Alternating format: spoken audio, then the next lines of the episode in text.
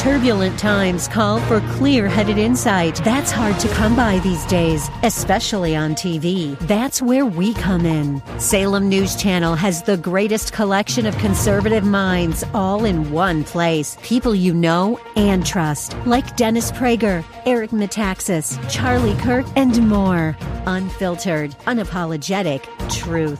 Find what you're searching for at snc.tv and on Local Now, Channel 525. If you go to court, you obviously want a lawyer who's going to go to bat for you 10,000%. Somebody who's sympathetic and understands your plight. We'll see that in the spiritual realm next.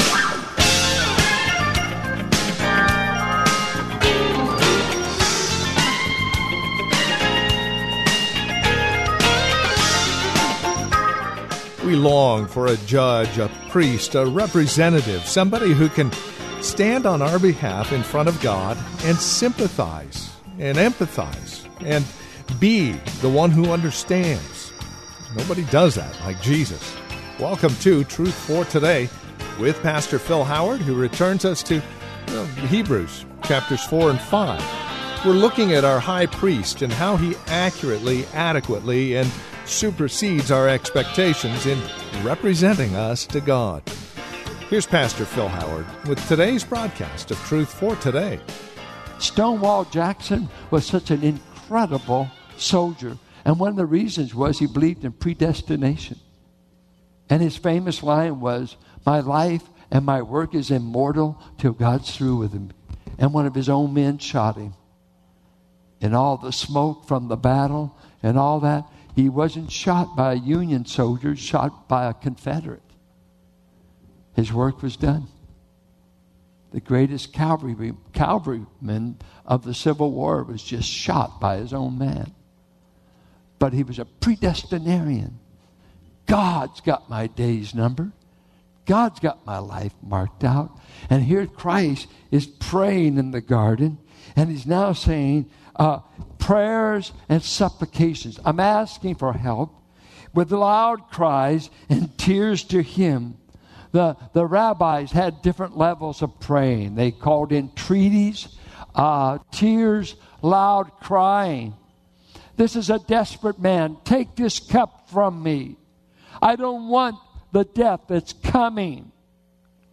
It's scary. It's not, I'm on some kind of tranquilizer that I don't know what I'm facing. He's in agony of soul perspiration that looked like blood. I don't believe it was blood, but the perspiration was so thick on his brow, you thought it was drops of blood. He's wrestling. It's agonizing. And his disciples are asleep. Nobody can help him. Nobody can rescue him. And three times God the Son says, Take the cup from me, please. Take it. Is there any other way? And all the time in his ministry, I must go to the cross. I came to die. I must give up my life. But now the humanity of Christ is crying out against the assignment.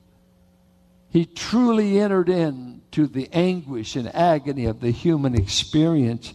And he's crying out to the God who was able to save him from death. Let me ask you this Did God answer his prayer?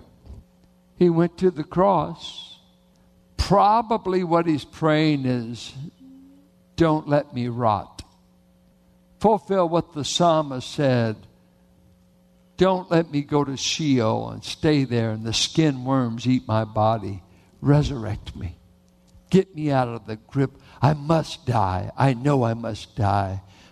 Raise me soon. I don't want to stay in Sheol. And three days was enough.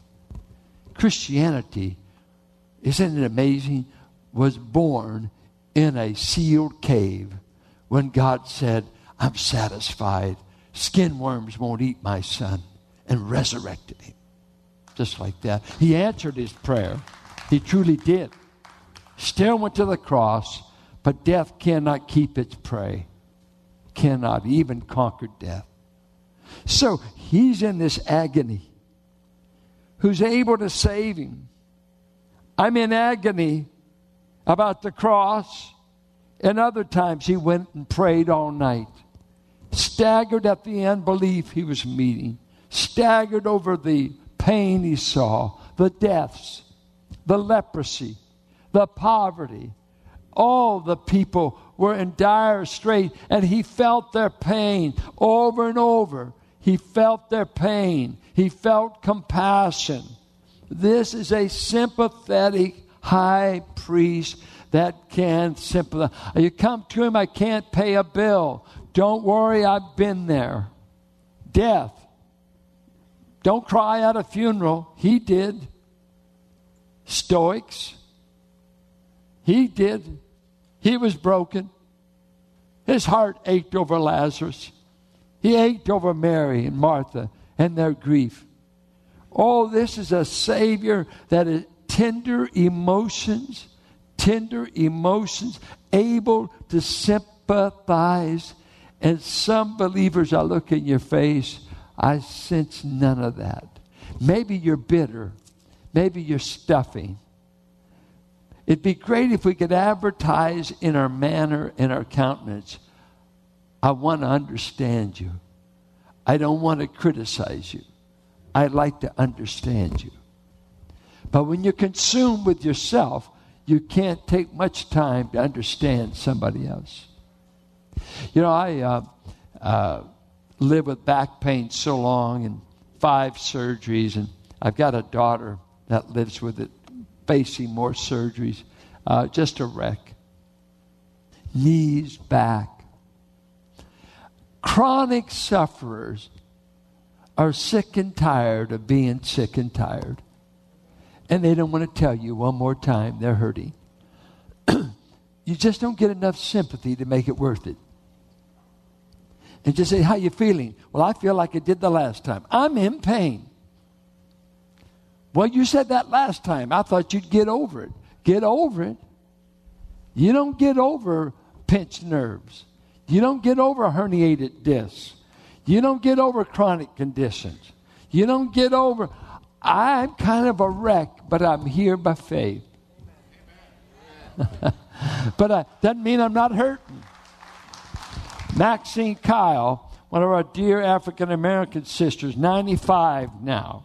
She, if she was in good health, she would choke me. She never wants you to know her age. 95.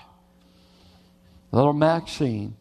She calls me once in a while, and this is her line Pastor, I just can't make it out like I used to. Driving herself to church till she was 93, morning and night. And then she says this line I just want to say, Pastor, my spirit's willing, but my flesh is weak. Do you think God will give her a pass on not making it at 95? And the body's caving in. Jesus says, I went through such agony. Matter of fact, I bore their sicknesses. I bore their pain. And there was this model. I, I don't know how to say this. You're going to misinterpret me, but I want to say it anyway. He was sad an awfully lot. For Isaiah said, He shall be called a man of sorrow. He wasn't giddy. I don't think it was a sin for him to laugh. But he was known as a man of sorrow. He was bearing the infirmities, the sorrows, the pain of the people he came among. And this is one who's known heaven, known perfect fellowship. He knew what the world was like before sin. He knew what, he knows what perfect is. He knows what perfect environment, perfect obedience. But he said, I'm going to enter so I can be touched. So I can be touched. Some of you want exemption from human suffering. You won't go to the hospital. You don't want to work with kids. You want to be into a mature Bible study in a nice house because I don't want to get dirty. Don't get too close to sinners. And God forbid anybody from the hood come. Because we don't want to be bothered. We want to make believe that everybody around you is going to heaven. The majority are going to hell, and I'm afraid we may not care. That's what I have to fight. As long as I go to heaven, why care if they go to hell? Jesus cares. Do you? That's the issue. The problem isn't with Jesus. it's with us.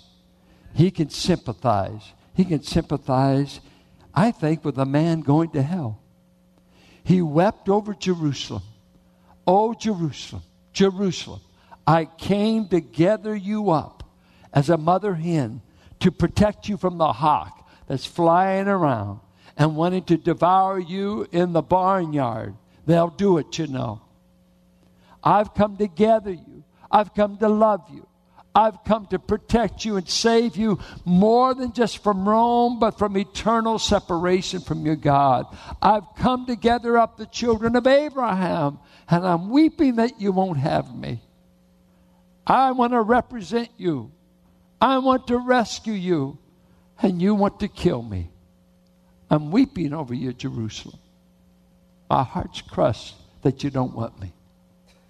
He can sympathize. And he said he was heard because of his reverential fear. Now, watch this. Although he was a son, he learned obedience through what he suffered. What is that saying? If you're born into royalty, you can get exemption from war. If you're born into royalty, you can be exemption from the military. Although he was a son, he got no exemption from suffering. That's what it's saying. He wouldn't take it. He said, Though I'm a son, though I'm the delight of my father, he still learned the experiential aspect of obeying when it cost you to obey. You know what? Most of us, Malcolm Muggeridge said, most of life's greatest lessons are learned in suffering. Any humility you got, you probably got it from a humiliating, humbling experience. Broken home, prodigal children, bankruptcy, lots of pain, you just, that's why I quote my dad so much. So much of the history had already happened before the baby boy comes along. So that all that ancient history, as it were, all that suffering, suffering, suffering, suffering, then I get the last 10 years of his life with all this vintage wisdom, born not reading books, but in surviving suffering. As I went to hear uh, Elie Wiesel in the YMHA, Young Men Hebrews Association in Manhattan this last in November. You know why you listen? You know why you put your ear to the ground? You just read Elie's book, Night. You read about the Holocaust and how they took his mother and his sister when they got him at Auschwitz and they took them that night. He never saw them again. But then he stayed with his old daddy. And he watched his daddy die. Watched his daddy driven like an animal. And this young boy of 15, he said, My God died at Auschwitz. He was a young, devout Jewish boy. Probably could have been headed for being a rabbi. Very devout. But the suffering. And so when the Eli speaks up, we listen. We listen. After I see Selma, I want to hear. I used to, when I spoke at the NAACP here in town, when Cynthia Marshall put me up, I said, I want somebody to represent Selma in Birmingham. And it, she gave me her mother, who was there when the 16th Street Baptist Church was bombed. We got Cynthia's mother to sing. And I want to tell you, you can have church by the time that old holiness woman sung who grew up in Birmingham in segregation and suffering and pain. I listen to people who've suffered. I don't listen to people who've got it all together and always had a silver spoon in their mouth. And so I listen to a Savior that suffered. You understand. You know what I'm going through. You know how to do something to aid me. Then it goes on to say, and being made perfect, he became the source of eternal salvation to all who obey him, being designated by God a high priest after the order of Melchizedek. So, what is he saying? Uh, he was appointed to represent us, he's able to sympathize with us, And here it says he became perfect. How do you make perfection perfect? How do you make a God that uh, never sinned perfect? The word perfect here had the idea of completing a goal, running across the goal line. So the interesting little Greek word teleos. It's used in maturity, and the idea is you achieve the goal. You, you became what you ought to be. And it's saying in all of his suffering, his obedience was perfect. He crossed the line. He did exactly what the Father wanted, all the way up to the cross. He was perfect in his obedience. And it's not the perfection of his humanity, it's the perfection of his office. He perfectly ran the full course of representing us, even the death of a cross. He represented us perfectly. And then he says, being made perfect, he became the source of eternal salvation to all who obey him.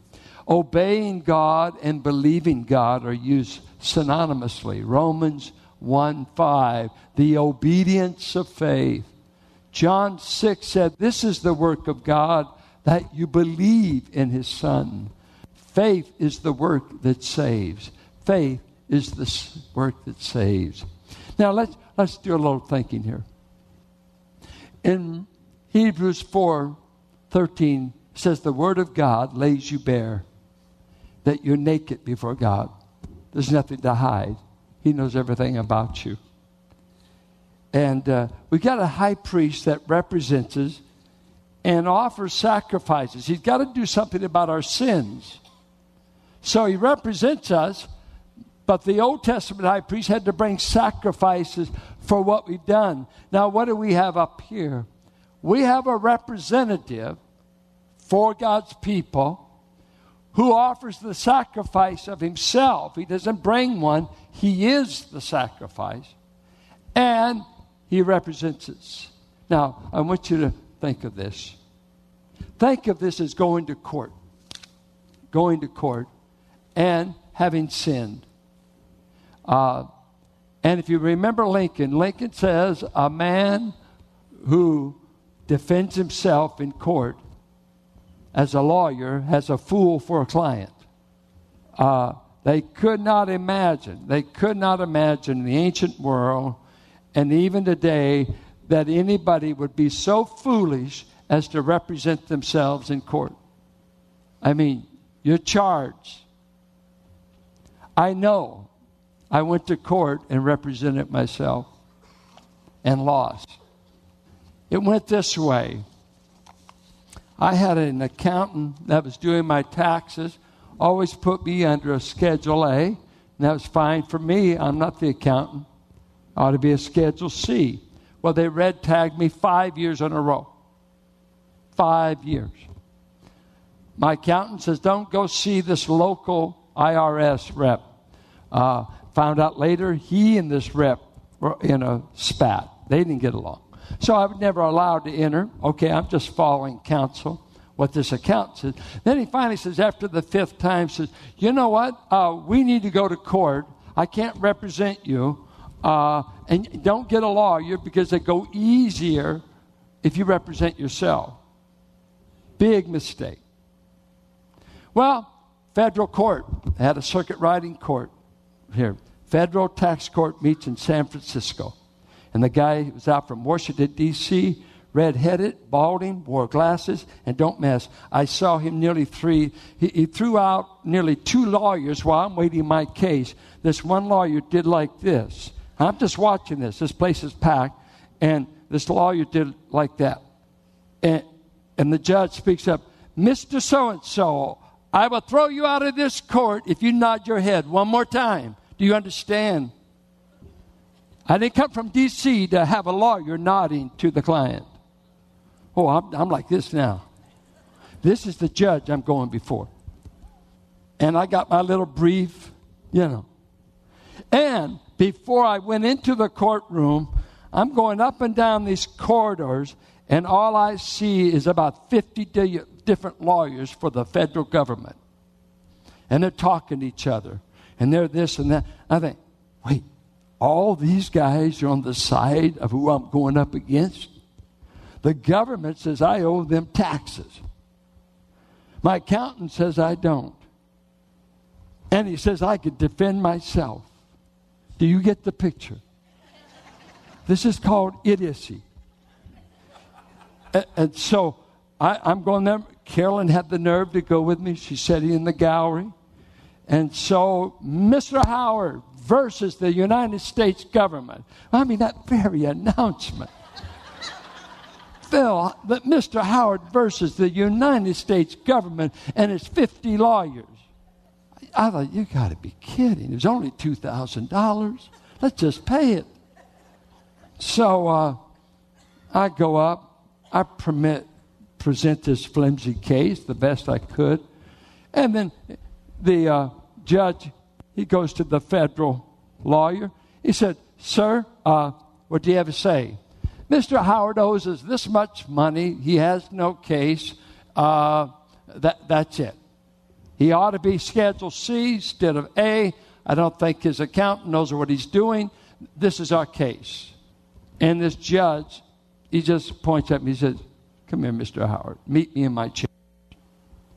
Oh, you know, all right. Give me the death sentence. We go back there, and, and this federal lawyer comes back with me, has me sit down. He looks at me and says, Mr. Howard, you're having bad counsel. Your accountant doesn't know what he's doing. I don't believe you're a crook. Pay us $2,500 and get out of here. Yes, sir. yes, sir. Never again. I fired my accountant. By the way, this was kind of fun. We stayed in court so late that the garage where my car was had been locked in, and the federal lawyers gave me a ride home. The guy trying me. Let me tell you what I found out. When you go to court, you better have somebody that can represent you. And when you're dealing with God, don't think you can represent yourself. He said it all the way from the Old Testament. You need a middleman if you're going to have a relationship with God. You're naked, you're guilty, you're sinful, and I don't want to hear your case without a middleman. So now I've appointed you one mediator that will represent your case, and it's no one less than my son. He's taking your case. And that's what he's saying. So I have a representative on high. So, what should this mean to you besides you being asleep during the sermon? Uh, what should this mean? Uh, when guilt, when weakness, when sin, when shortcoming, uh, you know, you, all your life you said you're ugly, and you might be. Uh, you said you're a failure. You may be. Who convinced you of that? With all your hang ups, all your hang ups, how could I ever have a relationship with God? God says, How dare you undo the representation of my son for you. He doesn't see you guilty anymore. He doesn't see you just weak. For your standing before God is based upon His work, not yours. So the guilt we heap on ourselves, our weaknesses, our failures, our foibles, all that's wrong with us. We have ugly days, we have ugly moods. Well, come on, someday you just blew it. And you said, How in the world could I have a right standing with God? It's who's representing you. And He represents you on the basis of what He's done for you so that you walk out of the court not guilty, cleared, free, already paid. And so, I don't think that's too bad. I don't think that's too bad. So he's telling these dear believers, suffering believers, you want to go back to the Aaronic priesthood? You want to go back to temple? You want to go back to synagogue? This is the best thing you could ever have an offering, one representing you who is the Son of God one who's been appointed by God, one in a higher order of priesthood than even Aaron. He's in a Melchizedek order, and we'll look at it later. And with that, we come to the end of our time together here on Truth for Today with our teacher and pastor, Pastor Phil Howard. As we close out our program today, we would invite you to contact us. Let us know how the broadcast has encouraged you, has ministered to your walk and relationship with Christ. Now, there are a couple of ways that you can contact us. By phone, obviously the easiest, 855 833 9864. Again, simply call 855 833 9864. You can also write to us at 1511 M Sycamore Avenue, Suite 278, Hercules, California. 94547 is the zip code. Now, the easiest way to get in touch with us would be through our website, truthfortodayradio.org. Now, as you stop by, you'll be able to drop us an email, but then take advantage of the many resource materials we have available, again, there at truthfortodayradio.org. Or, again, simply call 855 833 9864. Would you also bear in mind this radio broadcast is available through listener support? As you link arms with us financially, we are able to continue the ministry here on this radio station. So please consider that as you contact us. And then come back and join us next time for another broadcast of Truth for Today with Pastor Phil Howard.